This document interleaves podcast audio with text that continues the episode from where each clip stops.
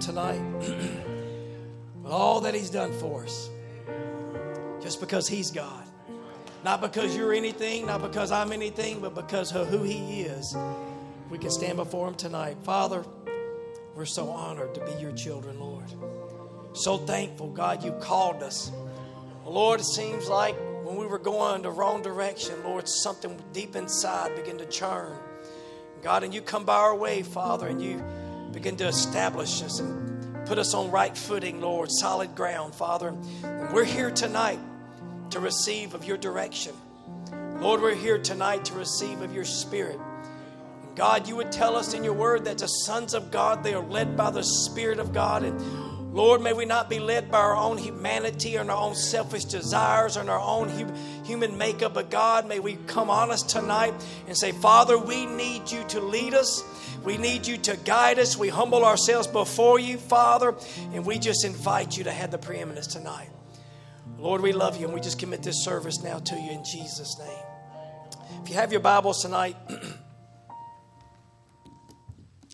going to have you turn to Acts 12. We're going to I was studying earlier this week, looking at part six of the series that I've been under, undertaking here, and just never really felt the leadership to go that direction. The Lord kind of changed my thought on Saturday.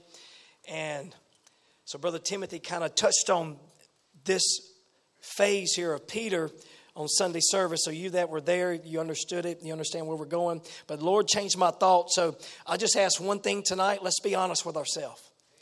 So there'll be things that may be spoken that may be very personal. And I'm speaking to this from a very personal standpoint tonight.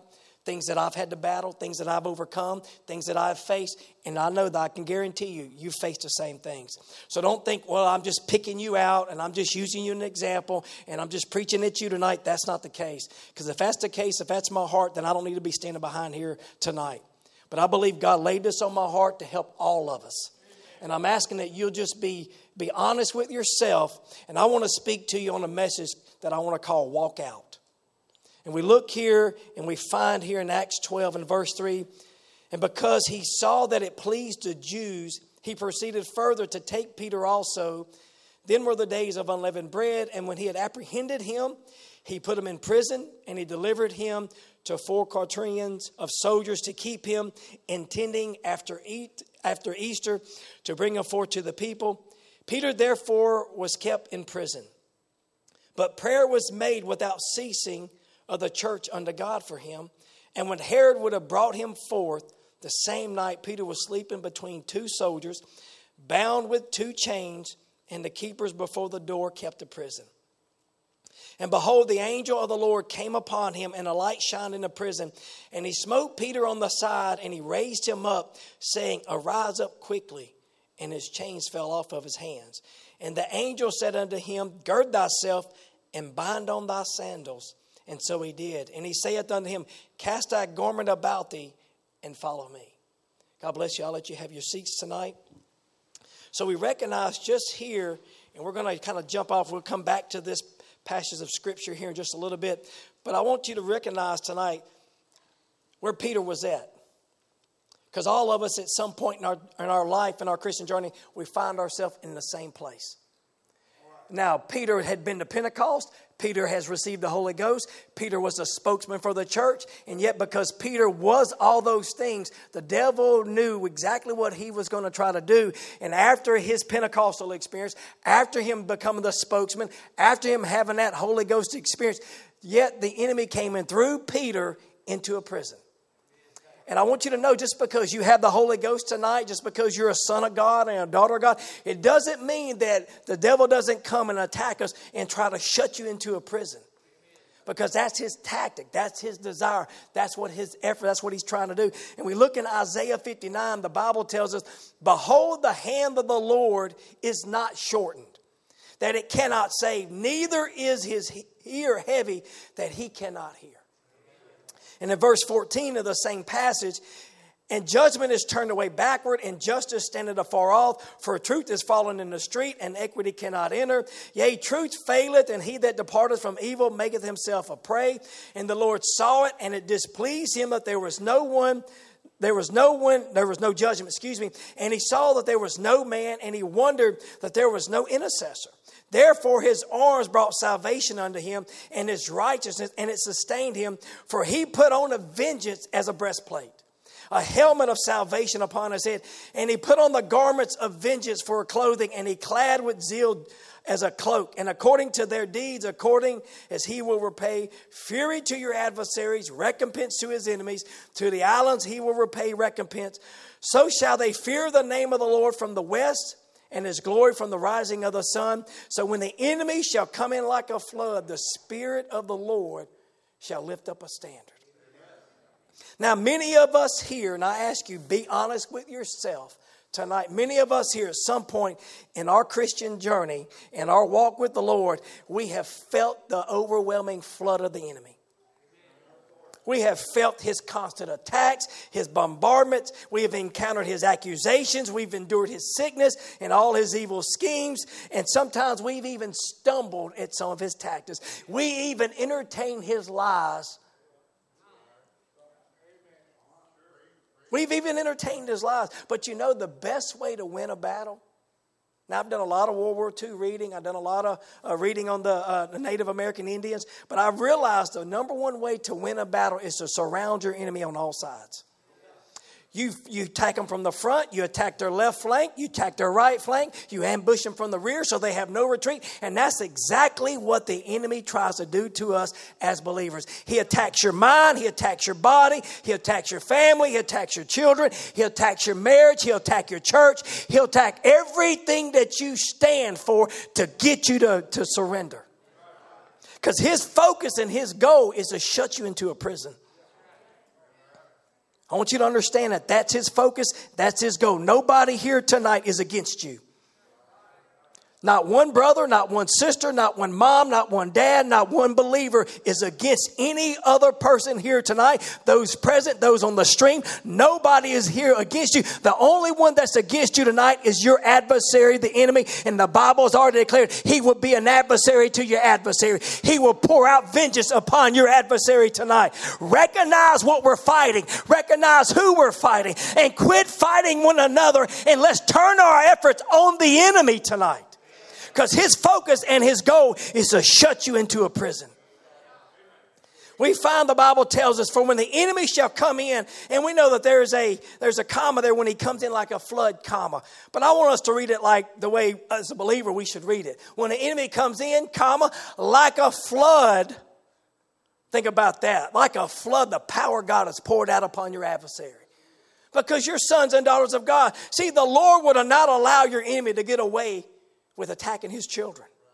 He will repay fury to the adversary, recompense to the enemy. So, like a flood, he said he's going to lift up a standard. Now, you know the thing about water water can change its state. It can be a solid, it can be a gas, and it can be a liquid. Pretty powerful source. And you, yet you find, if you ever been to the Grand Canyon, that wasn't created by a sandstorm, that was created by water. And it may have started as a trickle, but that trickle picked up steam and that water came in there and cut deep canyons into some rocky soil. And what am I telling you tonight? The power of the Holy Ghost has enough power and authority behind it tonight that it can cut deep canyons into your life and it can go down into the de- the things that you have suppressed, the things that you had put down, you have put out of your thought, and it can go down to the depths of your soul and begin to discern and withstand and pull out things so that you can get deliverance and it can wash all those sediments out of your life and make you a son and make you a daughter of God. The Bible would tell us in Hebrews that the Word of God is sharper, it's quick, and it's powerful, and it's sharper than any two edged sword. The Word of God is still a discerner. But yet we are so human, humanistic that we will walk out of church and say, Somebody told them. You're exactly right. That somebody being the power of the Holy Ghost. He told me on Saturday night to preach this message. So if you get offended tonight, take it up with my God. But we look here, and I want to share some things from my heart tonight. So we find that there's things that we put out of our mind, things that maybe, things that maybe you were you heard when you was a child and it influenced your thinking, it influenced your behavior, it influenced your attitude, and it influenced your actions. And some of you tonight are still trying to overcome those influences. Come on, I ask you to be honest with yourself. Let me tell you, I didn't have the greatest upbringing, okay? I've shared my testimony with some of you. It wasn't the most flowery bed of ease, but I'm overcoming still yet today things that I endured as a child, things that I endured. And you know what? And when you're a child, you don't have a mature mind. So you perceive things that are not as though they may actually have been. So you, you, you perceive them with an immature mind, and, and it may not be as bad and devastating as you perceive it. But yet, because it so influenced you in that area and so moved in your life in that area, now there's a wall up. You had built yourself a wall that you can't get over. Maybe somebody said something, hurt you as a child. Better yet, maybe somebody said something about somebody else. And now your perception of that person is tainted. You'll never see them through the eyes of God with that in your mind. You will only see them with the taintness of that negativity that they put on it. And you know how hard it is as an individual to overcome the negative thought? Maybe you have never met somebody and somebody said something, and that what they said so impressed upon you, you never give that individual the benefit of the doubt. You put a wall on and say, You're not coming into my life. You're not coming into my family. Look, church, I've been guilty. We're all guilty. I ask you to be honest. Be honest with yourself. Because if we're going to get out of prison, we got to be honest. If we're planning to get free tonight, we got to be honest. Brother Aaron did a wonderful job last week speaking on one mind, one accord. That's what it's going to take tonight. And we heard a fabulous message again on Sunday about the change, the light, the change. I'm here to tell you, He's able to change your situation tonight if you'll be honest with yourself and not be under false pretense that I don't need this kind of preaching. So we find, now listen to what Brother Branham says here. Notice Notice now, he says something, something may have impacted you as a child. It could be laying there for years.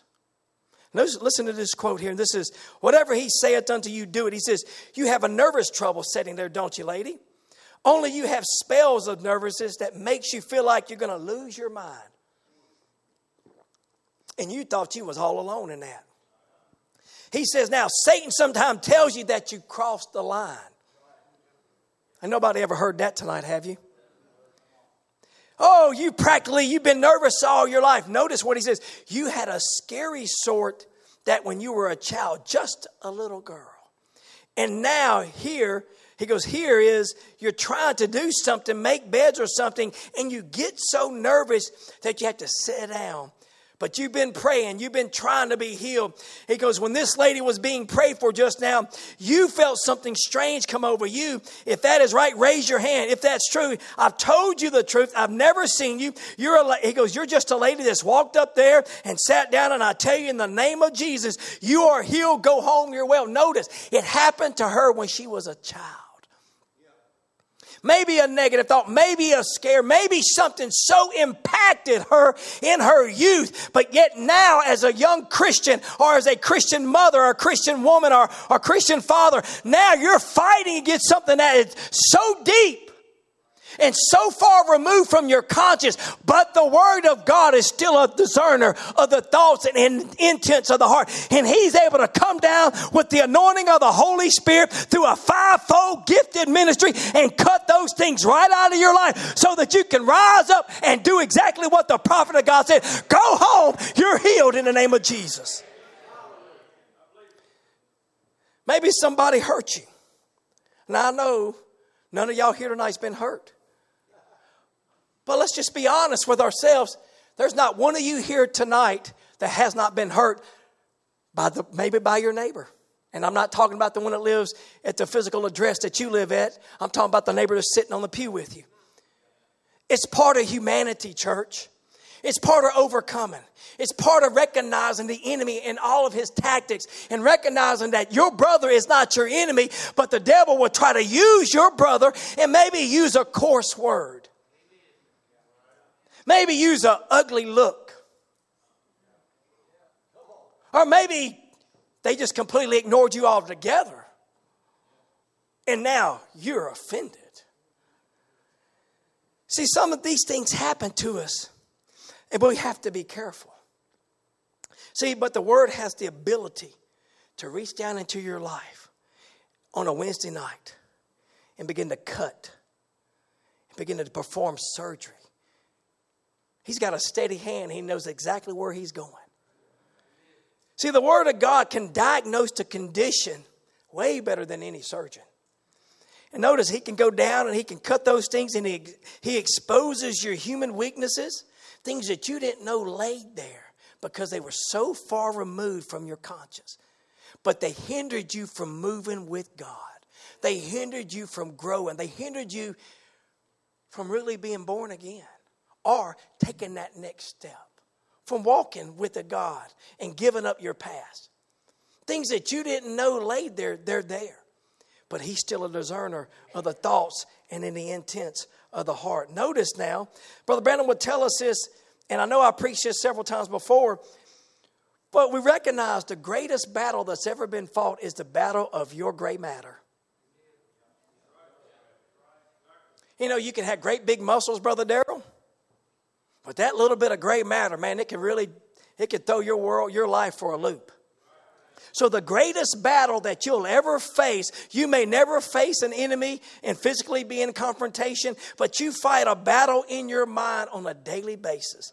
And notice he said, there has to be a place selected, a mutual, a mutual ground, no man's land, that they fight here at this place. He said they just don't fight over here and, and one down here and one run over there. He says that there's a battlefront where they meet and they test their powers. So Satan is trying to test his powers against yours.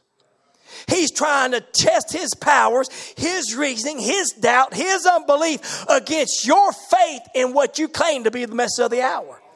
He's coming to attack your faith. Oh, you believe God sent a prophet, and he's going to attack the message and make you stand or, or run away from it because it comes under attack.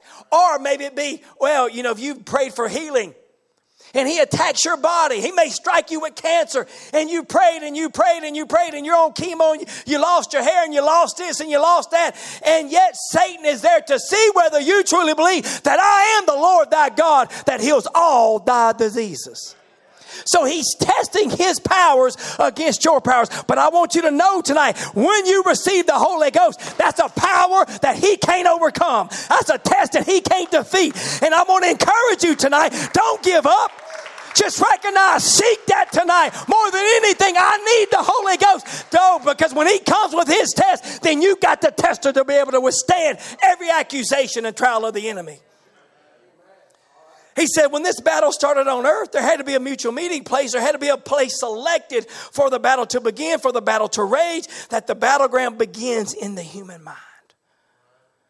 Why? Because decisions are made from that gray matter. So we realize tonight, whether you're young or whether you're old, Satan is attacking your mind. Young people, you face a completely different battle in the mind than what I will or some of the older grandparents will. See, the battle's different. When I, I may look at something, I may have a battle, and you may look at me like, man, would you please just get over yourself? But see, it's my battle.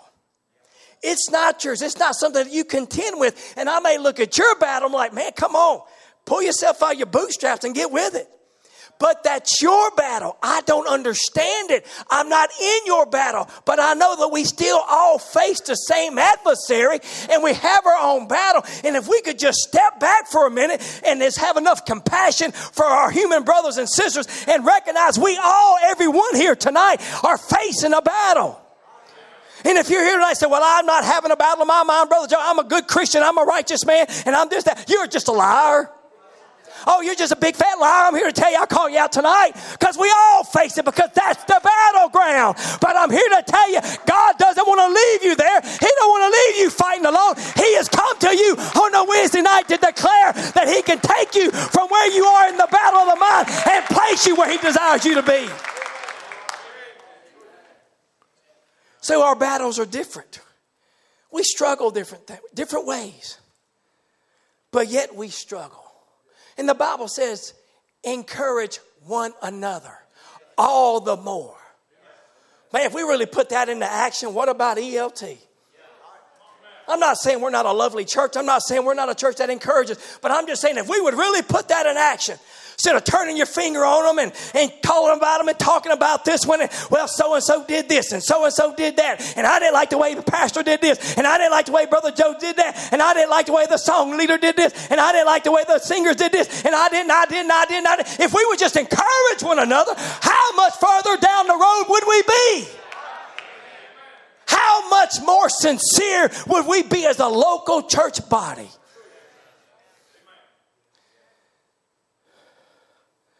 See, Satan, he knows that you're going to make decisions. There's not one person here tonight that hasn't made a decision, making a decision, or going to make a decision because we make decisions. But he knows if he can influence your decisions by the battle of your mind, the decision you make will also bring forth the actions and the words from your tongue. For the Bible tells us, from the abundance of the heart speaketh the mouth. So the things you're dwelling on, things you're thinking on, those things are going to be lived out in your life and confessed out of your mouth. So Satan tries to influence your decision making by putting thoughts in your head. Some of you, even here tonight, have contemplated leaving this church because you've been hurt. Contemplate, I'm gonna move, I'm gonna go to another state, I'm gonna go to Brother Donnie's, I'm gonna go to Brother Ron's, I'm gonna go to here, I'm gonna go here, and it's just gotta be better. No, it ain't going to be better because you're going to show up. And you're going to show up with your own human failures, your own human weaknesses, your own human desires, your own complexes. When you show up, it's downhill from there. What am I telling you? Work through the thing today. We got to begin to work through issues and work through situations and let God get the glory. When Satan tries to come in and separate, God is here. He's not a separator in that regard. He wants to bind us closer together. when you recognize the devil and every one of his attacks, then you can recognize who's trying to weasel his way into the midst and split the church and divide the people and kill the fellowship and stop the influence from a godly ministry.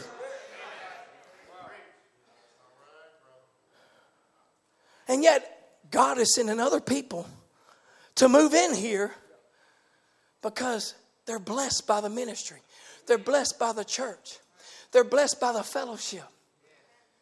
And all you can see is the negative. All you can see is the faults. All you can see is what the devil wants you to see. Take his stinking eyeglasses off tonight and look through the eyeglasses of the Holy Spirit and see what God sees. I've been preaching to you about the seed of God. God sees sons and daughters that are maturing in the faith, sons and daughters that are displaying His life, sons and daughters that are in His own image. Quit using or quit allowing yourself to be used by the enemy.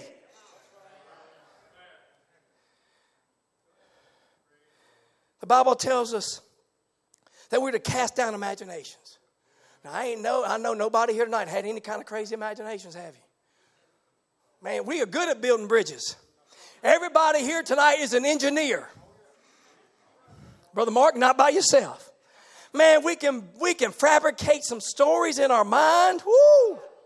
Man, we can build this and build that and that, brother. I remember one time years ago, Brother Andrew, I'm sorry, but I'm going to use you tonight. Many years ago, before he got married, before he got the Holy Ghost, I took him to Iowa with me. I was doing up there preaching a lot, and I took him on a trip. And on the way back, he was, Brother Joe, I didn't even think you liked me. Like, why would you think that? Because the devil got in his mind and he thought, well, because you looked at me at one time on a Sunday, I think it was, you looked at me funny, and I thought, well, he don't like me. I never said it. I said, man, if I didn't like you, you wouldn't be in this car with me right now. On a 13 hour trip there, 13 hour trip back, spending all night in a hotel room. If I didn't like you, you wouldn't be here. But that's how the enemy works. He plays on your weakness. He, he battles your mind. But the Bible says we have to cast down those things. You got a part to play in this. Cast those things down. Satan trying to tell you you'll never be healed, cast it down. Trying to tell you you'll never make it, cast it down. Trying to tell you you can't have your children, cast those things down. Rise up and recognize who you are. So he, brother, brother Branham tells now the mind accepts the life, which is the word of God, and there it brings life. Just your thought doesn't do it. It's not mind over matter. He says, but what is your mind controlled by? It's controlled by your spirit. And the spirit catches the word of God, and that's the thing that has life in it, and it brings life into you. So, here tonight, the Spirit of God is here moving in the service, and your spirit that's controlled, your mind is controlled by your spirit. And if your spirit can reach up and understand what I'm preaching tonight, that is not my voice, but it's His voice trying to tell you, you can be free tonight and grab hold of that, and it'll bring freedom inside of it. It'll break the shackles off of your life, and you can walk out of this place free tonight. No longer bound, no longer in prison, no longer in shackles. But you've got to realize who's trying to speak to you and receive it and let it come inside of you. You have to doubt your doubts. He says that must be accepted in the mind, then believe with the heart, then the word of God becomes a reality. Then every sense of the soul and body is just scoured out by the Holy Ghost. So you got to believe that it's for you. You got to believe that deliverance is for you. You got to believe that salvation is for you. You got to believe that the Holy Ghost is for you. You got to believe that healing is for you. You got to believe that every person in this church is here for you. I go a lot of places. I'm going to tell you, I've not found a better church. And when I say church, I'm talking about the character of the people. That's not all, Brother Tim. It's not all Brother Timothy, but it's the body. We are, if you just understood what is sitting next to you tonight. As I told y'all last week, what a great people we have here. But you know, all we see sometimes is their faults. We see their failures because we see their faces, and they didn't make a pretty face at me. And we get caught up in all the church politics who said, she said, this one said. We get all worried about all that frivolous stuff that doesn't matter nothing. Doesn't matter. And what is he trying to do? Trying to influence your decisions, trying to influence your thought process. Brother Branham says this, and now if he can get you to stop for a minute if he can get you to stop for a minute, he can make you reason it out. Notice, he can make you think with your mind, but God doesn't use man's head. God chose the heart. So here, Satan uses the head, and the Bible tells us in Proverbs 23 7, for as he thinketh in his heart, so is it. God chose your heart.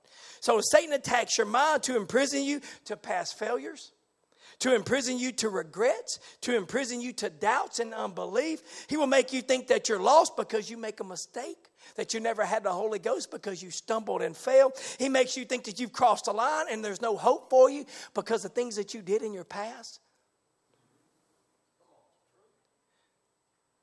He tries to get you to reason the word to make you think it's not for me. Now, I know I'm just preaching to myself, but let me preach to myself tonight if that's okay.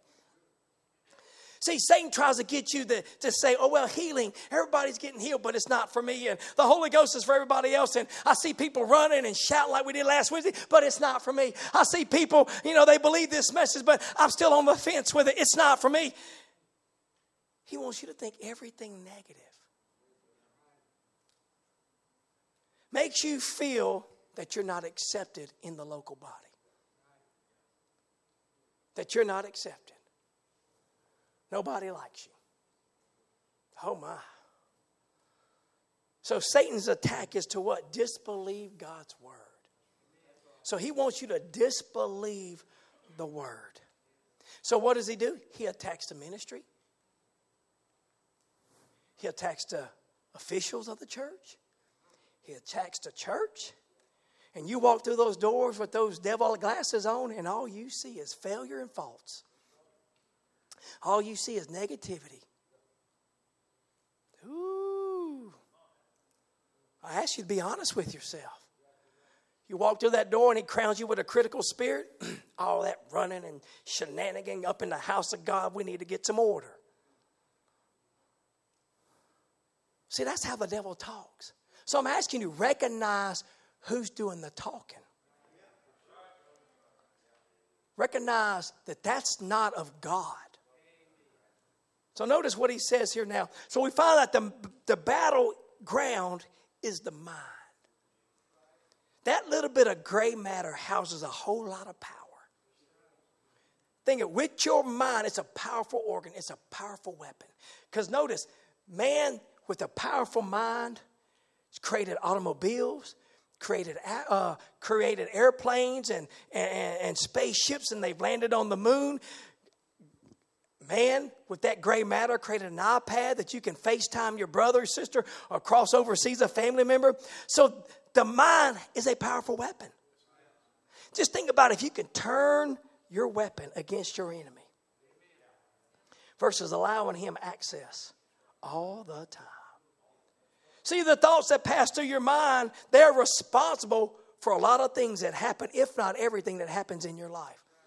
The things that you're dwelling on, even here tonight as I'm preaching. Notice, see, not all thoughts are equal. Your predominant thoughts, the ones that repeat often, they will influence your behavior. They will influence your attitude. They will affect your actions and your reactions, and they will shape your reality. So when you come into the house of God on a Wednesday night and your attitude ain't in check and your actions ain't in check because your mind ain't in check because you've been dwelling on the negative and you expecting to get something from the house of God,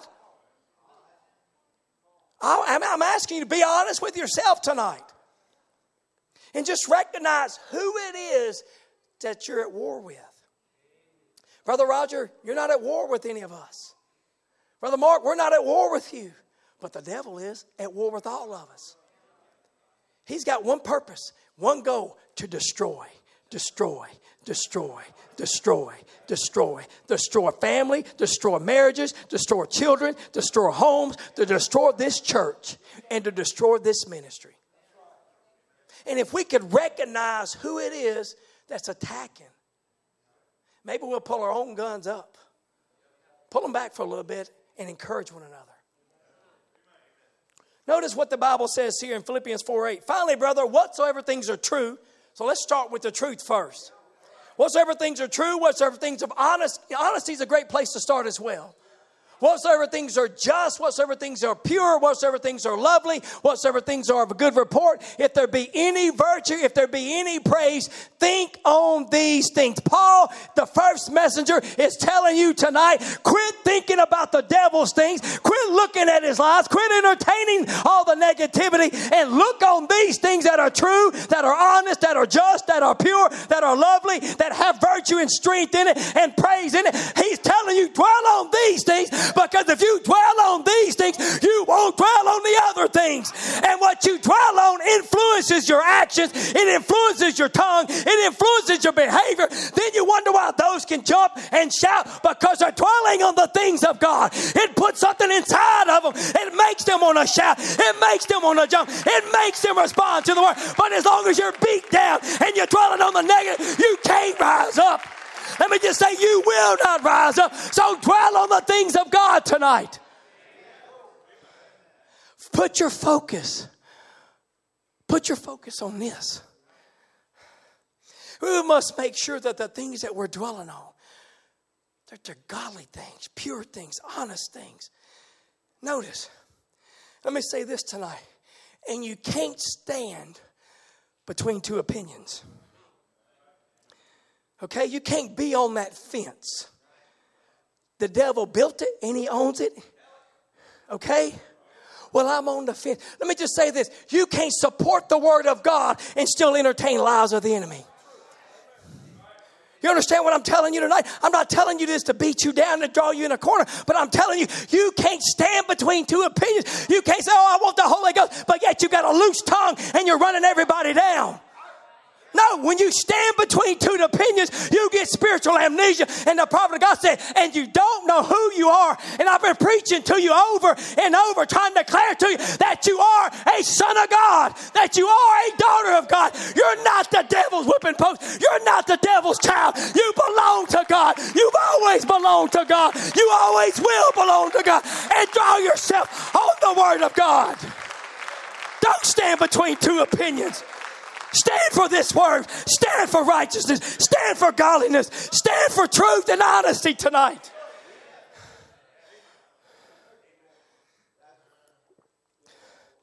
Don't allow the enemy to flood your mind. Well, I'm just going to turn out like my mama. I'm just going to turn out like my daddy. I'm just going to turn out like a failure because it runs in my family. No, somebody's going to break the cycle. Let me tell you, I know all too well about breaking cycles. I stand before you tonight as a cycle breaker. You got to make a choice. You may have to stand against those that you truly love, but I'm going to tell you, when you do, God will stand for you. God will place you, He will establish your feet, but as long as you're entertaining, oh, family matters here, and this issue here, and this issue here, you got to make a stand. Somebody's got to break the cycle. And it ain't easy.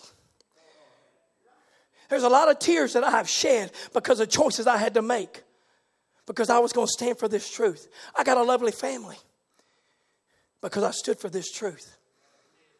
Because I wasn't going to allow influences from others to influence and impact my childhood or attack or attach themselves to my family tree and influence in a negative way. Cycle breakers, chain breakers tonight. Notice the Bible says in 1 Peter 1.13, and I hope you're patient tonight because I'm not worried about time. I'm sorry. I'm just going to get this off my heart tonight. 1 Peter 1.13 says, Wherefore gird up the loins of your mind. So you got to protect your mind. You just think, well, that's just great matter. My IQ's one, it ain't even in the hundreds. Big deal. But the Bible says, gird up the loins of your mind. But see, be sober and hope to the end for the grace that is brought unto you at the revelation of Jesus Christ. See, the mind is the bedding ground to the soul. Otherwise, it's the place where things come to life. Your mind. Brother Mark, if you thought I had something against you, guess what? It'll come to life. And you see me in the hallway, you just turn. because you brought it to life. Because it's in the bedding ground of your mind. You young girls, oh my girls, they have a worse time with this than anybody. Dear Jesus, man, they didn't like my post. They didn't like my locket. Or it's, what's that? Be real. Nobody clicked on my Be Real today. Nobody likes me. We get so caught up. We're in a world that's so caught up with what everybody else thinks. I'm going to tell you, if you want to get caught up what other people think, think about these people that sitting next to you. What do they think about you? They're here to support you, young people. They're here to encourage you. They're here to have Bible studies with you. They're here to pray with you. They're here to, to shed tears with you. We're here for you. Don't worry about what the world thinks about you, what the politics think about you, and, and what this woke generation is trying to do to you, and the transgender movement trying to come after your kids. You think about what God has done for you, where God has placed you in a solid church, in a solid family that loves the Lord, that loves this message. You are a blessed people tonight. So quit looking at the negative in everybody and everything. See, the mind is the bedding ground. And what you allow in your mind is what you're going to believe. And what you're going to believe is what you're going to produce. And it's going to influence your actions. It's going to influence how you speak to people, how you respond to people, how you respond in church. Notice Luke 6:45 says, A good man out of a good treasure of his heart bringeth forth that which is good, and an evil man out of the evil treasure of his heart bringeth forth that which is evil. For of the abundance of the heart speaketh the mouth. Now I'm just gonna tell a story on myself. Many of my close friends that are here tonight, they know when I had that hospital job, Ooh, I was a little tear to be around. Brother Aaron told me, he says, we took bets in the parking lot at your house. We were like, we don't know what kind of Joe we getting tonight. I guess we're going to see. I'm like, I'm glad you said that after I quit the hospital. but see, because some of us, we're not able to hide our emotions. We're not able to suppress our feelings. And you, let's just be honest. Some of you knew when you came to my house and I wasn't up for company, I wanted to introvert. and I had to suck it up, you knew it. It was all over my face. But that's, that's our humanity. We have to bear with one another. We're not all created extroverts. Not everybody. Look, my, my fellowship meter pegs out. It reaches a spot in the week. I mean, man, when I, I retired to the hospital, we fellowship so much now, thinking, hey, I got to take a break on Sunday evening. but you young kids, it's like y'all like to Energizer bunny. You just keep on going. Fellowship tonight, tomorrow night, next night. We to, uh, we're going to just keep on. We're going to Sonic after church tonight. my word. Run out of gas, please. But we find sometimes out of the treasure or out of the abundance of our heart, and sometimes we don't mean to be that way. Look, I don't intentionally. Look, I, I do not like when I become that person. Okay, let me just be honest with you. So you don't think, well, Brother Joe just loves being ugly like that when I come to his house. Keeps his hair on 78. No, we, we started cutting it down. Thank you very much. Put it on 74. It's probably why I got a cold tonight. we don't like going over his house. You don't know what you're going to get with Brother Joe. He's like, man, you just flipping a coin and you may get ugly Joe or good Joe. You don't really know what you're going to get. But see, from the abundance of our heart, the things we dwell on, when you dwell on stress, you dwell on negativity, that's all that's going to come forth. When you think, oh, I can't make it, I can't rise up, I'm never going to overcome, I'm never going to achieve, you will never overcome with that confession. And the prophet of God said, Never let a negative testimony enter your mind if you can help it. But he says, if they do, what did he tell us about the former? He said, don't let them roost there. See, that's the thing. You got something to do, and it takes a lot of effort to shoot down the negative, to cast down imagination and all the lies of the enemy. See, Satan presses in your mind to destroy you.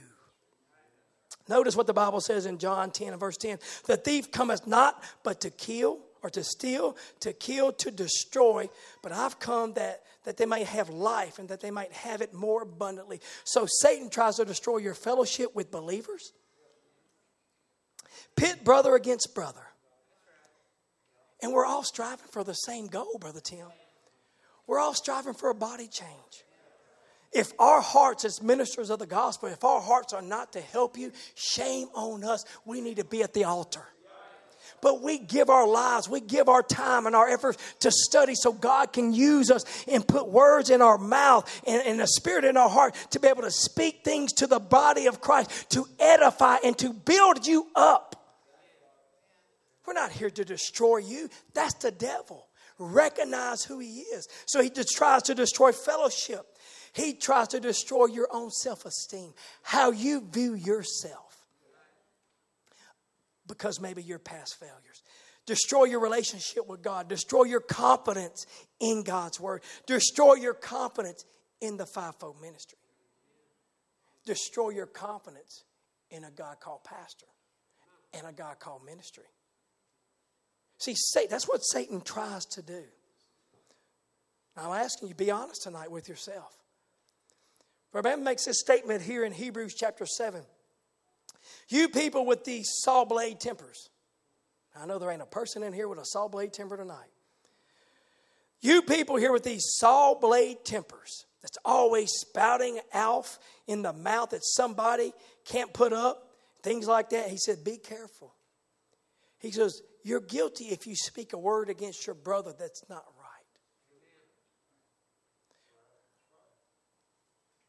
So, all these dinner conversations because you got hurt. You know, I've been hurt a bunch of times, and I'm sure you have too. I've been hurt by the ministry, not on purpose. But you can ask one of my kids, any of my kids, we never speak about the hurt around the dinner table. You never speak about those things. You learn to overcome your hurt. And you recognize that's the enemy. That's not your brother. He didn't intentionally do that. That was not on purpose. But see, Satan's trying to get in your mind, bring that thing down to you to cause division and to destroy. So notice what the prophet of God says here, because to me this is a very powerful quote. He goes, if he goes, you're guilty if you speak a word against your brother that's not right. Let me just say it like this whether it even is, has a 98% truth to it, if it's spoken in the wrong attitude, you done done the damage. Because what you have done, you've influenced that child sitting around that table. And so now they're going to have a hard time receiving from the ministry. Now they're going to question whether, oh, I feel like going up, but I don't know if I can. I don't have confidence in them.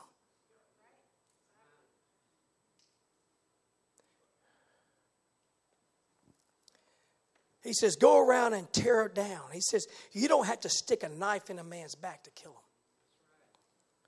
You can break his character and kill him, kill his influence, speak against your pastor here, say something bad about him. You just might as well have shot him. That's a powerful quote. Because there ain't one person in this building tonight that has not never said a negative word against another person. Shame on us. I'm telling you, I'm speaking to myself tonight. Because I want to be right with God. I want to move on. So we got to be careful. But I ask you, parents and grandparents, you got to be extraordinarily careful around the dinner table. Yeah, you're going to be hurt. That's part of living. But how you respond to that hurt is a part of Christ. How you overcome in the face of adversity is the true character of a real godly man and godly daughter of God. But when you go running it down, well, Brother Joe looked at me. He was in his little attitude. He didn't want me around. Yeah, you're probably right. I felt like in, introverting, and you just brought the extrovert devil out of me. And then you go run me down to everybody, and then we have a youth service, and your kids won't even show up because you done killed Brother Joe's character. You destroyed my influence to help your children. And when you do that against your pastor, you do that against a ministry, then ain't a man on this platform can help you or help your children. Because they don't have confidence. You've killed it. And you want to blame the ministry, you want to blame the church, you want to blame somebody else. Look, when you point one finger, you got three pointing back at you. I'm asking us to do a self assessment. If this church is going to get in one mind and one accord and let the light change our dimensions that we've been hearing about, church, we got to have a reality check. These things ain't going to happen without effort. But notice now, so Satan will get you to see your failures and he will get you to see everybody else's failures. He will crown you with a critical spirit. You won't move, you won't raise your hand. Oh, but as soon as you get out of that parking lot, you just spatting it off. See, your attitude says it all, but it shows what you're dwelling on. So we find now you'll never see the blessings of belonging to a local body. I'm glad that my family and I get to be a part of your lives. I'm so honored to be a part of this ministry team. I'm honored to be a part of this church. Have we all we've been hurt? Absolutely. But it's still an honor because when I sit and I rub shoulders with you and I have conversations with you and I've seen you struggle and I've seen you overcome and I've seen you weather the attack of the enemy, it gives me faith. Because you failed to give up, because you're not giving up. But yet, when Satan can crown you with a crabbed spirit and a critical spirit, you will not see the good in those that you fellowship with those that you worship with, all you will see is their humanity. And let me tell you, our humanity stinks. It stinks. It gets into a way a lot of times. Thankfully, we have short term memory loss, and you know, somebody offended you, you don't see them and you don't get around them. You made a purpose not to go to the house for three or four months. You let that thing die down a little bit and you, you try again. That's who we are. And I don't say those things in jest to be joking, but I'm saying it because the reality is Satan is against you. And he's against your family, he's against your church, and he's against everything that we stand for. Notice now, let me let me speed up. I told you I'm just going. If y'all don't mind, I'm just want to take my time a little bit tonight. So Satan would try to do something, and I'm that that we're all familiar with, and that's put a complex on you. Now, this complex here is an emotionally significant ideas that are completely or partly repressed that cause psychic conflict leading to abnormal mental states. Boy, that just sounds wonderful. Don't y'all want to sign up for a complex? Abnormal mental state. Woo, tie me up.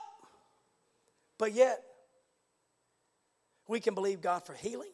We can believe God for deliverance. We can believe God for, you know, deliverance over smoking, drinking, lying, cussing, uh, depression, nervousness, and fear. But some of y'all, most of us walk in the doors of this church over and over and over, and we pack our complex in here. Why don't you just pack that thing on up to the altar? Because all it is is a demonic spirit trying to crown your life with a reality that's false and it's a lie of the enemy. So you find complexes. We all have them. Don't act like you don't. Like I told you, be honest with yourself. So, what causes complexes? Parental attitudes and upbringing. Things I just spoke about. Having that dinner table conversation around your kids cause a complex. Maybe negative remarks about somebody, some brother, some sister in a church. Negative comments about the ministry, how they handle the situation or situations. As a child, remember, you like mental maturity to be able to truly decipher and filter exactly the conversation. And what it does, it impairs your judgment of that individual for a lifetime. For a lifetime. It takes a lot of effort to look past that and get to know that person for who they are. It takes a lot of effort. Causes physical defects, disproportional facial features, weight, height, speech defects, vision, things like that, mental limitations. And we find, notice the manifestation of a complex withdrawal from social contact. You turn introvert. Excessive seeking for attention.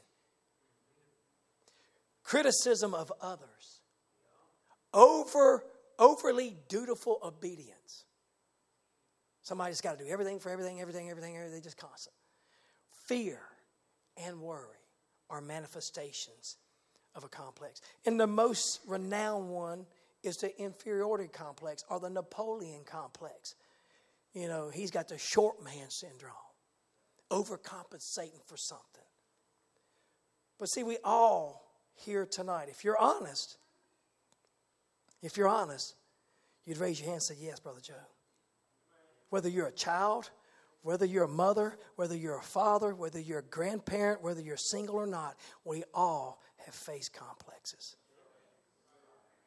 All of us. You're not alone.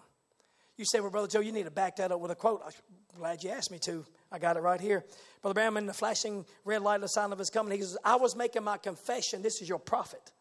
I was making my confession of having a complex. Now, your prophet wasn't too much of a man that he couldn't share his heart and expose his own self and his humanity and say, I was making a confession of having a complex. And I guess if I'd ask tonight in this audience of people, how many here knows you have a complex? He said practically every hand would go up. he said there was a handsome young man sitting there. This is in He Cares Do You Care? Just in the peak of life. A leader of young men sitting there, Satan bound him. He never noticed, but I took him took my hand left to shake his hands with his right hand to see if some disease had plagued him, but there was no sign of vibration. Coming right out of the room from praying and fasting and waiting on the Lord, the anointing of the Holy Spirit was there, and that's why it led me led that's why it led us. He goes, then seeing the shadow of darkness over him. Notice a complex brings a shadow of darkness. That's ain't that's not life. It's trying to destroy you and kill you. He says, I never said what I was doing, but in less than a couple moments' time, it was all gone. The coldness, the coldness of his hands had left, and he was shouting and praising God. See how Satan was trying to upset that young man by referring him to some complex. To be built back, which the Holy Spirit knew, and I seen it by a vision of the Lord. See, but God cared for that man, and God cared for that young boy. And I want you to know God cares for you tonight. That's why He changed my thought for tonight to come and speak to you on walk out. Notice what Brother Branham says here. He says, You don't get a complex by the blood of Jesus, you get love. You get love, not a complex, I'm a little bigger than somebody else, a little better than somebody else, a little no better than somebody else. He goes, You got to get your arms around everybody. It's on the basis of love. Now, Brother Branham in the message, standing in the gap. He says, Will you do this one favor for me, both here and on tapes also, you brethren? Pray that God will place in my heart that something that I lost out there in a complex. Wow. What a man of God. Can come to reality with himself and recognize he lost feeling for the people because of a complex. And if we're not careful, we can lose feeling for one another because of a complex. He says, notice, it's easy to build a complex. He goes, I had an interview the other day with Brother Way sitting here, sitting here in the front, front of us. A good man, but he built himself around a complex, another kind of complex. Did the same thing, Brother Way. You can easily do it. He goes, You just get a little something in your mind and you keep thinking on it. Well, everybody's against me. You're not good enough. Seems like I can't do anything right. I don't feel accepted in Evening Light Tabernacle. I'm going to find me another church. Nobody likes to have me around. Well, you take that sour look off your face, people want to have you around. Just seems that I'm always in the way. I don't fit in with anybody, any group. If I'm going to have any fellowship, I got to invite them to my house. Nobody invites me over. I never get invited. I don't have a gift like Sister Jessica or Brother Timothy. Sure can't preach like Brother Tim. All this. Satan's there just working on you. Having you compare yourself with somebody else. He loves to do that. Oh, I'm too tall. I'm too fat. I'm too short. My breath stinks. Well, brush it. I'm socially awkward. See, that's all the attack of the enemy. Comparing yourself to others. You know, God placed in every one of us His attributes. His attributes. Your attribute may never stand behind this desk. You may never stand over there and sing. You may never play an instrument. But what God placed in you is essential for the body. Some of you are wonderful hosts. You're wonderful hosts. You invite people at your house all the time. For y'all that don't get invited, well, you missed the invitation. Because some people here open the doors to anybody and everybody. But the Satan will tell you, well, I don't ever get invited. I got to do all the inviting. And some of us don't really know the legwork that goes into hosting a family or hosting the young people or hosting people, period. They do it because they love you, because it's an attribute of God that He deposited in there. But Satan will have you look at somebody else's gift and compare. And then you sell yourself short because you can't sing like Sister Laura. Or you can't play the piano like Brother Andrew. You don't run like Sister Laura over here. Or Sister Alana like a gazelle. I mean, oh, oh, I better not do that, huh? But I want you to know tonight we are all essential. We are all essential. There would be no ministry at Evening Light Tabernacle if you wasn't in that chair. With your peculiarities and with your attributes of God. But that's placed here so that the ministry can develop those attributes to help you through hard times, to help you through those complex moments. When you're down on yourself and you're down on everybody else, we're here to encourage you, to lift you up, to help you find a place that you can really have an experience with Him. See, I can tell you my experience, but my experience doesn't do you any good. But you got to have your own experience. You got to meet Him for yourself. And this church and these people have been very conducive and conductive to the Spirit to call Him and to pull Him down in our midst and to allow Him to penetrate beyond all that humanity, on all those mind battles, and pierce into the depths of your heart so that you can truly respond to the Word of God.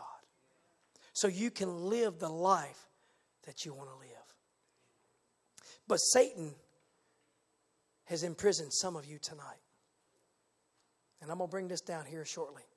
Satan's imprisoned some of you with a false reality. He's imprisoned you of reality of his own choosing, his own making.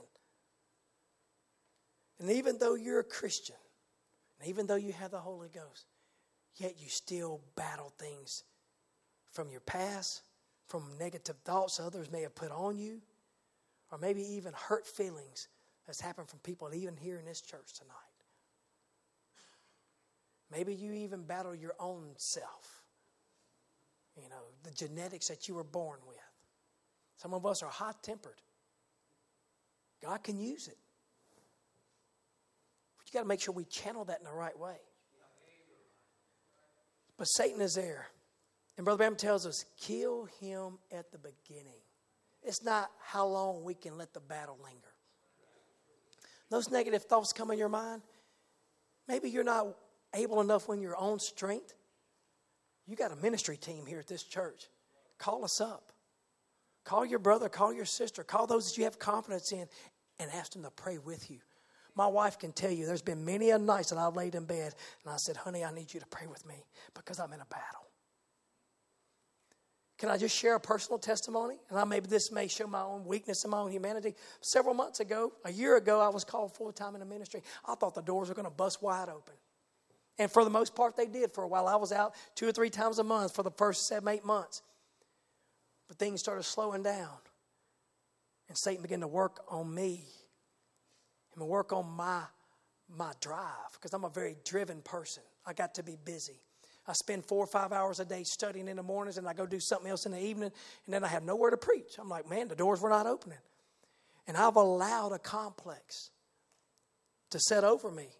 And what did it do? It, it, it just clamped off, shut me down for who I really wanted to be. And at Easter camp, Brother Timothy called me to the back. He texted me, come back here to the back.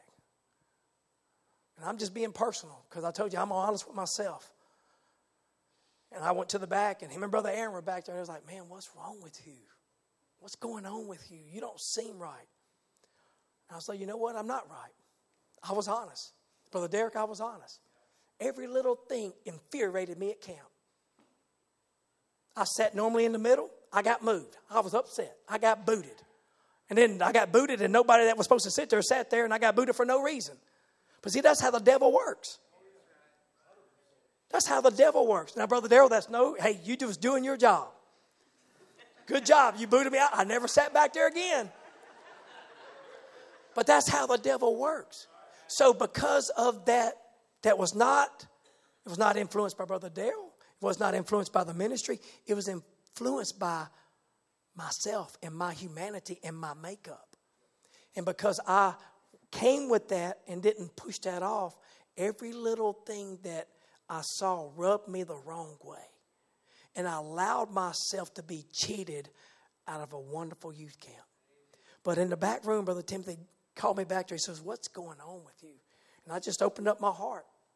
I didn't want to. I'll be honest with you, I didn't want to say nothing, but I did because I knew I needed relief. I needed to get out of that prison that I was in.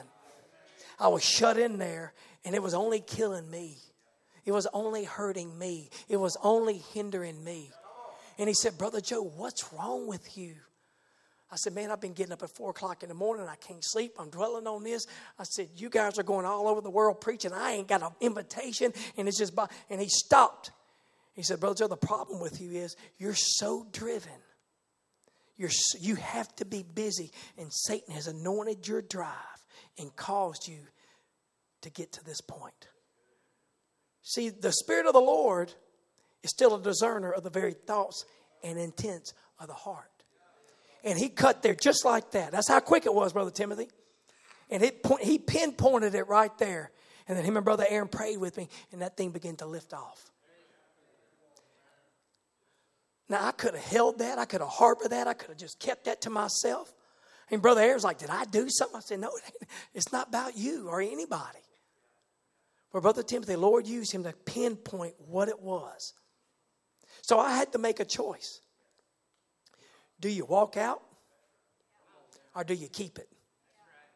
Do you walk out and be free and enjoy the freedom of the Lord that He brings? Because where the presence of the Lord is, there is liberty. Or do you just hold that to yourself because you know what? You don't want nobody to know what you're battling with, or you don't want the victory, and you just want to pet this thing. Remember the maniac that came to Brother Branham at Oregon when he fell over the prophet's feet? They asked him, Is he delivered? He said, No. Is he dead? He said, No. He said, What then? He said, He worships that thing. And as long as you worship that complex and you worship that grudge and you worship that little feeling and you worship that depression and you worship that anxiety and you worship your failures, you will never get free. So I had to make a choice. Do you walk out or do you stay bound? You know, Harriet Tubman made a good comment. She said, I've freed a lot of slaves. She goes, I would have freed a thousand more if they would have only known they were slaves. And I'm telling you tonight, church, if you be honest with yourself and know that you yourself had battled mind battles, struggles in your mind, struggles in your home, struggles in your marriage, struggle in your with your children, if you would just be honest with yourself, we can get free tonight. We can get free tonight. We can get into one mind one accord and let that powerful light of the Holy Spirit come and change our disposition. See, when I walked out of that back room at Easter camp, there was a smile that came upon my face because it wasn't Brother Timothy. Hey, he's a smart man, but he ain't that good. God intervened. God dropped down in that back room on a Sunday morning and spoke words of life. Words of life. See, the devil hit me at my weakness. I was very vulnerable, and so are you. If you're honest with yourself, if you're truly honest with yourself. That's why the Bible tells us in Hebrews 12, seeing that we're encompassed about with such a great cloud of witnesses, let us lay aside every weight you know, we think about that great cloud of witnesses, and we think about the cloud of witnesses up there. I'm talking about the cloud of witnesses right here. Look at this cloud of witnesses. I'm looking at devil defeaters. I'm looking at men and women who have overcome pornography, overcome depression, overcome fear. I'm looking at those that have overcome addictions to, to drugs and to alcohol. I'm looking at those that have overcome fear and, and, and ambitions and, and their own selfish desires. Oh, you're talking about being compassed about with a throng of Holy Ghost filled, devil stomping, no compromising, tongue speaking, praise worshiping, supernatural believing, victory dancing believers. That's what we're crowned about. That's what's thrown around us tonight. Don't worry about the throne of heaven. I'm talking about your brothers and sisters here that are supporting you in your journey. Lay all the things aside, every hurt feeling, every negative thought, lay it aside and run this race. It's time that you run. Quit thinking about quitting, quit thinking about giving up, and push on to the battle. Push on to the mark of the high calling. Keep pressing on, keep running. Don't give up, don't back down, don't quit. God is on your side. We are for you tonight. We're not against you, we're not against one another. But we got to lay aside every weight, every complex, every doubt, every guilt, every failure. You got to lay it all aside. And I'm going to tell you, it's hard. But Christ wants you to be free. Wants you to live free, wants you to walk free, wants you to worship free. He wants you to be free. Now let me bring this down. Go back to our scripture 12, Acts 12. Before we get there, as you we turn there, God's provided a way. Los Angeles. Brother Branham said, Don't make any difference what your past has been. Some of us say, Praise God. Don't make a difference. Don't make a difference what my past has been. When you got an invitation to come, you're ready to come. If you've been bad, I know some of you cherubs out there don't know what I'm talking about. But if you've been bad, if you've been a streetwalker, if you've been a gambler, if you've been a drunkard, if you've been a murderer, no matter what you've been, if God gives you an invitation knocking at your heart, He will take care of the rest of it. He said, Don't be weary. Well, you say, I'm a lukewarm church member. He will take care of that. Some of you old houts out there that done got a little bit cold, done got a little bit lukewarm, he'll take care of that. You don't got to remain in that condition. You don't have to remain in that critical spirit. No, he'll take care of that. Notice Acts 12 and verse 4. We're going to bring this home. When he had apprehended him, he put him in prison. And these prisons were designed to psychologically and physically torture the prisoner. Prisons often had poor circulation, they lacked hygienic facilities, they had rats and vermin. Most prisoners were in chains, they had chains on their feet, shackles around their hands, sometimes around their neck. Their movements were restricted. Prisons would be designed to strip the prisoner of his dignity. And Satan throws you into a prison of his own choosing to strip your Strip your dignity. And if you think I'm talking to you, you're absolutely right. Because I've been behind those bars. I've been behind that lie. I believed it myself. Sometimes I thought some of y'all were against me.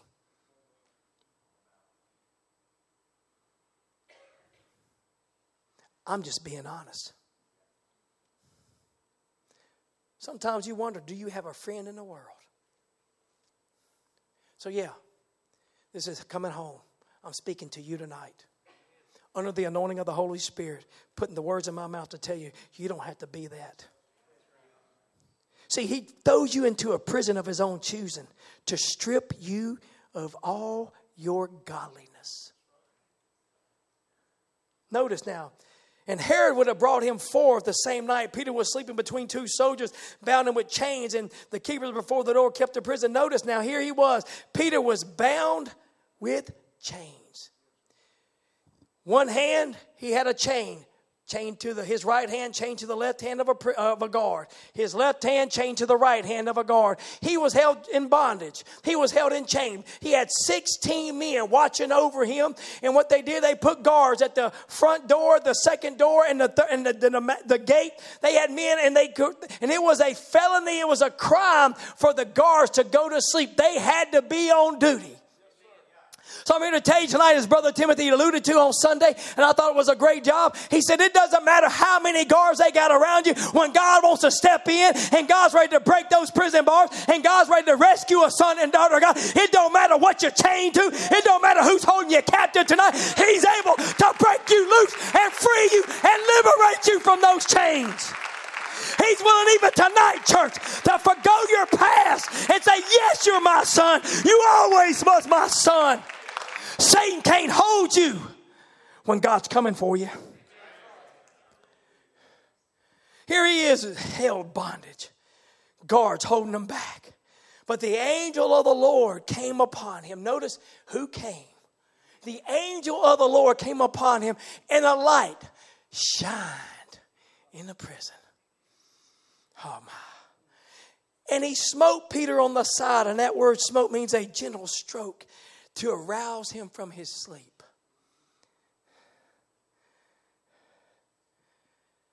And the Bible would tell us, saying, Arise up quickly.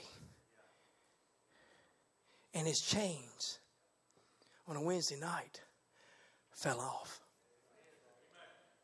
His chains of humanity fell off. His chains of past failures fell off. His chains, oh, come on. I said it's changed tonight. They said you can't have your children. Satan's got them. You was a poor parent. You should have done a better job or they'd be in the house of God. Those chains fell off. Those chains saying, well, what did I do to lose respect? What did I do to you to cause this heart or cause this hardship? Those chains fell off. It don't matter what's holding you tonight. I'm here to tell you the chains that Satan has chained you with, they can't hold you because the angel of the Lord came in that room. He came in that prison cell and he's come for you tonight. And he's telling you, brother and sister, those chains can't hold you because God's here to liberate you.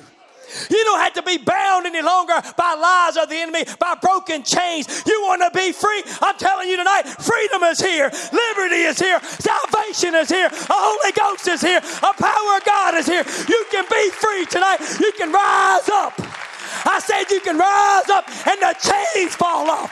And the chains fall off. Those things that once held you, those complexes, those grudges, that unforgiving spirit, those things can fall off tonight and you can walk out different. You can walk out free tonight. No matter what you're jailed in this evening, keep standing. No matter how many guards are assigned to keep watch over you, musicians come. And I want you to play that song if you would stay.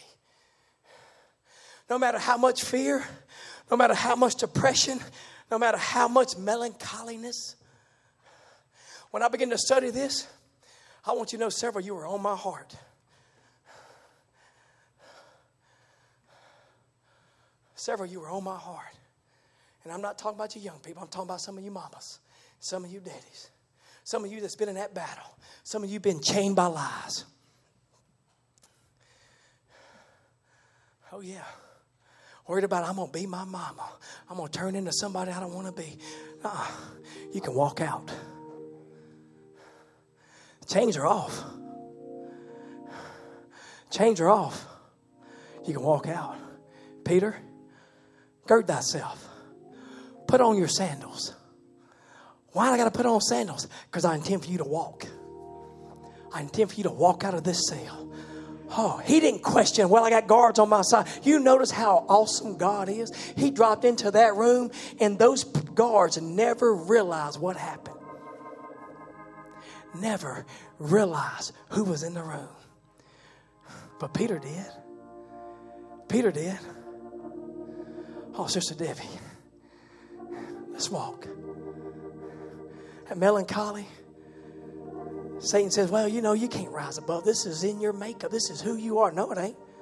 Them chains are gone tonight. Them chains are gone tonight. That depression that you battle with so much, oh, walk out.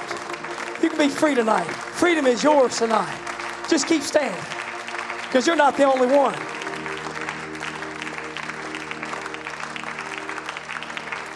Oh, I'm worried worried about this and I'm worried about that. I'm tore up. My family's gonna gonna ruin. I, I don't know what I'm gonna do. No, just walk. Come on, Sister Crystal. It's time to walk. The Lord led me to you last week, and He's led me to you again. It's time to walk. Let's walk out of that prison cell. Walk out of all that doubt and all that unbelief. Walk out. Chains that's held you. Oh, you look back over your family tree, and man, it's not a pretty tree sometimes. But you know what? God is not going to measure you by your family tree. God has got you a new tree. You can walk out tonight. Walk out and be free. Stand here for a moment. What about it, Lily? What about that makeup? I'm not talking about Max Factor. I'm talking about temper and frustration anxiety and things like that that try to work on us. Don't you want to walk out of that tonight? Walk out of it and be free. Not let those things hold you. Just walk on out to take your place. Take your place fast the first chord and the second chord, past the outer gate. The Bible said that that outer gate opened freely of its own accord. What about it tonight? He ain't forgot about you. He knows your struggle. He knows those lonely nights. He's been there with you and He put you on my heart, just walk out tonight. Walk out of it. Some of you said you can't have your kids. Said you'd done a better job, you'd have them. Satan's lied to you. Said if you'd done a better job as a wife, you wouldn't have the struggle in your home. You'd done a better job as a husband, you wouldn't have the struggle in your home. Sister Sharon, you can walk out tonight. You don't have to worry about those girls. God's got them. God's got them. Oh, I know the lies He put in your mind, put in your head, and you dwelled on them. worried about them, prayed over them, when it's going to happen, when it's going to happen. Just walk out. Walk out of that cell tonight of all his lies and all his unbelief, and you claim God's promise. God said that they and their offspring shall be there with them. That's the promise of God. That's the word of God. That's what happens when chains fall off and you make a declaration I'm walking. I'm walking out of this life. I'm walking out of this prison cell. Brother Tim, you want to be honest with yourself tonight? We struggle, buddy. It's part of our humanity, but we don't have to stay there. You can walk out tonight with me. Won't you walk out with me tonight? Let those things go. Don't entertain those things anymore. Walk out of that cell. It's okay to be honest with yourself. I've been honest with y'all tonight. Told you about what I've struggled with. We all struggle. But let's just be honest tonight for a few minutes in the presence of God, in the presence of a cloud of witnesses. Sister Sarah, he knows. He knows. He knows about it. But you can walk out of it tonight. You can walk out of it tonight. God knows. Nobody else here knows, but God does. Walk out of that thing tonight. Claim your promise. Claim it tonight. Claim it tonight. What a God we serve, church. I was studying for another message, but God said, I want you to speak walk out tonight. And I want you to clear your minds. And I want you to accept the promise. I want you to accept the promise. What He's done for me. Thousands of dollars, a lot of miles, in an airplane, lack of sleep to bring you to this place so you can walk out. Five, eight years of derailment, destruction, trying to destroy you. But God placed something there for you, Brother Tim. Walk out of it and don't walk back into it. You got things that you got to do when you get home. You know what they got to be. But God spoke to you tonight. You don't have to remain in that place. You can go back to Australia different. And I'm here to tell you, you tonight, you can go back to your homes different. You can go back to your families different. Brother Creed, it's time. It's time to worry about how you were brought up and how this and that and the other. Just walk out tonight. Come on. Walk out and receive victory. Walk out of those prison cells. Walk out of that those chains that's held you by, oh, well, I was adopted. Well, big deal. God, God called you, though. God adopted you. Yeah, you was adopted by the family of God. He's adopted you and made you a son of God, and that's who you are. It's what you always was. Don't worry about the chains of unbelief that try to tie you down. Say, well, nobody cared about you. God cared about you. He cared enough to send you to Evening Light Tabernacle. He cared enough about you to send me your way tonight. God cares about every one of you tonight, church. God cares. Caleb, you and I had a walk last year. Walked you around the whole Oklahoma camp. And you're still free. But Satan's trying to tie you back to it. But I'm going to encourage you tonight walk out. Step out of your seat tonight and walk out. Walk out in your freedom. Walk out in that victory. Yeah. He knows that I know that you know that you can walk out tonight. You can walk out tonight, Katie, because you're called of God. You can't change, but He can change it. He can change the situation. Just walk out tonight. Walk out of it tonight.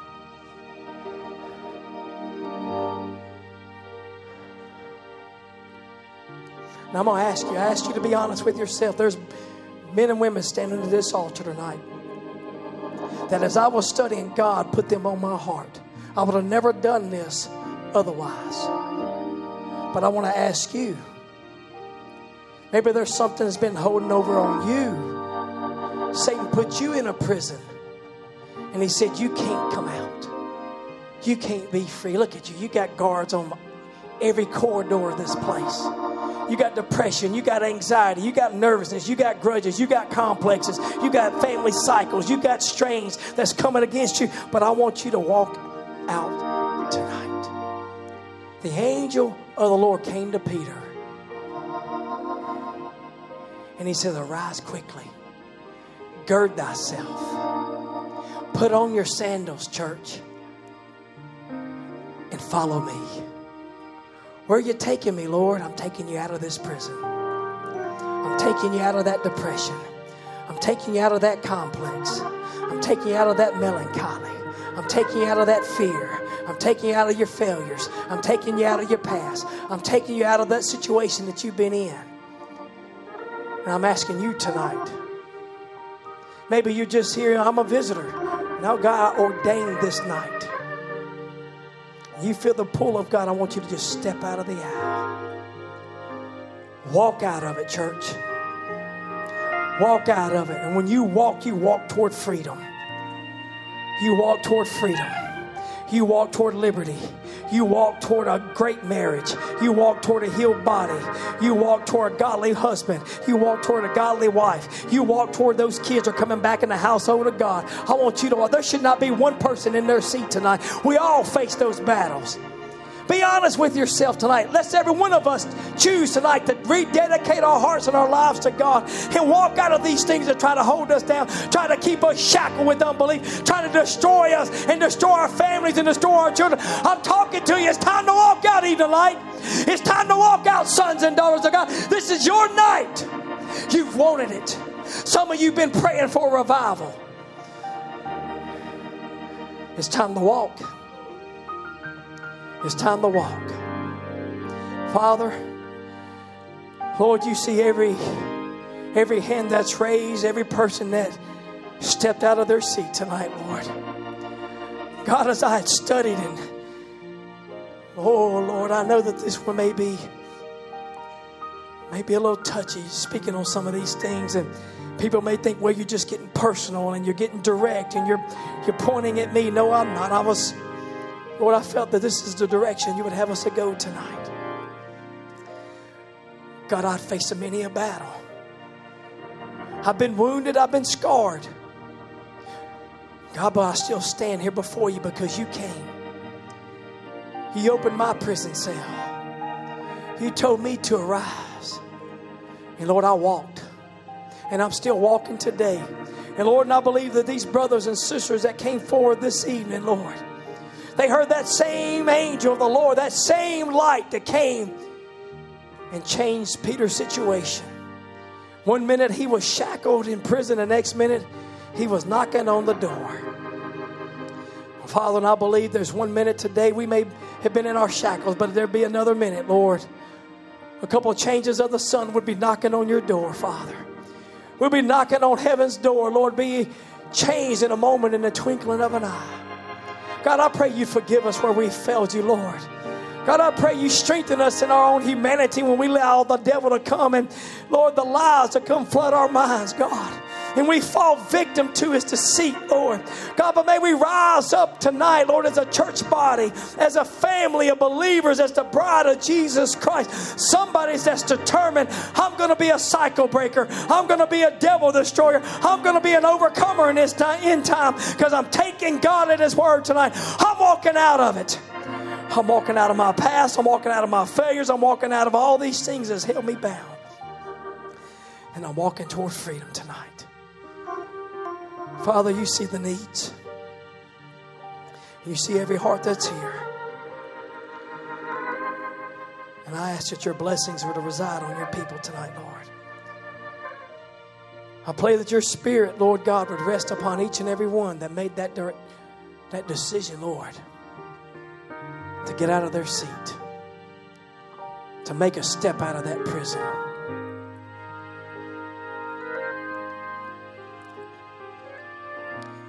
Bella, don't you worry. God's got them. God's got them. God's got them. What about it, Mimo? Not just a church service. God led you here tonight. May have done a lot of things in life, a lot of things we regret, a lot of things we can't do over. But you can walk out tonight. You don't have to stay there. You don't have to stay in that condition. We're not asking you to fix yesterday. Just make a decision for today. I'm not putting you on notice. But when I heard you were coming, it was on my heart. Walk out.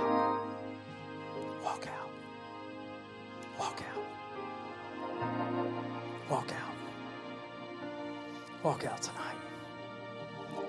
Brother Mike, the angel of the Lord is here, church. He's present tonight. He's present tonight. He has spoken very personal to many of you tonight, very directly, to let you know that He's mindful. He's mindful. He's a personal God. He came personally to Peter to escort him out of his prison. And he came personally to you tonight to escort you out of yours. Walk out. Elijah, Satan has done everything he can to strip you from the house of God and from God's people and from the family of God. He tried to destroy your confidence in the ministry, tried to destroy your confidence in this church. But walk out of it tonight. God's called you to be a son of God. God's called you to that tonight.